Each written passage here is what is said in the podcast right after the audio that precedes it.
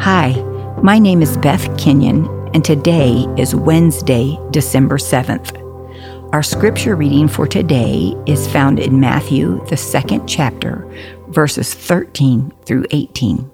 After the wise men were gone, an angel of the Lord appeared to Joseph in a dream. Get up, flee to Egypt with the child and his mother, the angel said. Stay there until I tell you to return, because Herod is going to search for the child to kill him. That night, Joseph left for Egypt with the child and Mary, his mother, and they stayed there until Herod's death. This fulfilled what the Lord had spoken through the prophet I called my son out of Egypt. Herod was furious when he realized that the wise men had outwitted him.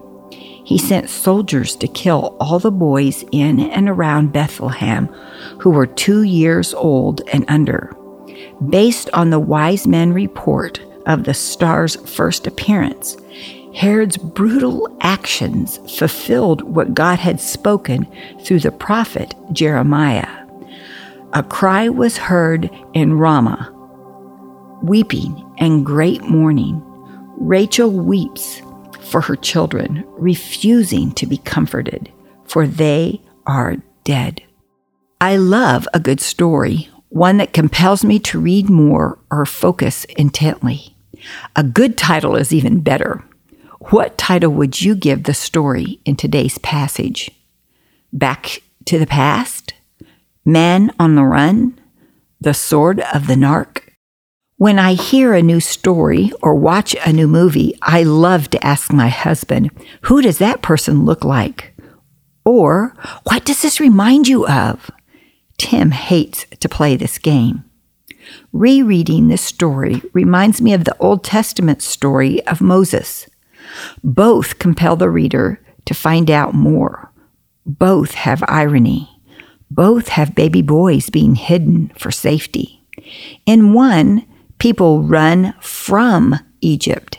In this one, they flee to Egypt. Tragically, in both stories, young baby boys are cruelly murdered.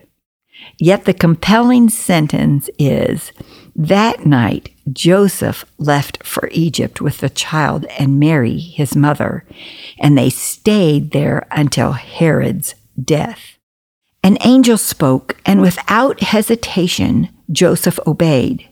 Joseph's swift obedience marvels me. There is no evidence of bargaining, whining, hesitating, or complaining. Parents, that'll preach. When our children were young, Tim and I worked hard to teach our children to obey immediately without complaint. This was a struggle. I cannot count how often I struggle too, complaining when I don't understand, begging to understand, pleading with God to give me courage before I obey. Wouldn't it have been interesting for Matthew to record the conversation between Mary and Joseph as they walked 150 miles with a small child? Mary complaining, Joe, what are we doing? This can't be what the angel said. Joseph second guessing himself. What if I'm wrong? God can't be asking me to return to Egypt. And perhaps other words unable to be written down. If we're honest, each of us have similar conversations with God. He often asks us to do things which don't make earthly sense. Maybe asking you to take a pay cut to spend more time with your family or moving your family across the world to share the gospel, or loving a neighbor or coworker who is hard, or giving money when you don't think you can spare it. Even harder, sitting by a spouse or a child and watching them suffer. What would have happened if Joseph hadn't obeyed or if he had hesitated a couple of days? Joseph shows us we can trust God. It is amazing how he follows God, even though it was risky and uncomfortable. God shows us again we can fully trust his plan. In this season, I'm attempting to obey him quickly and with less complaining. How about you?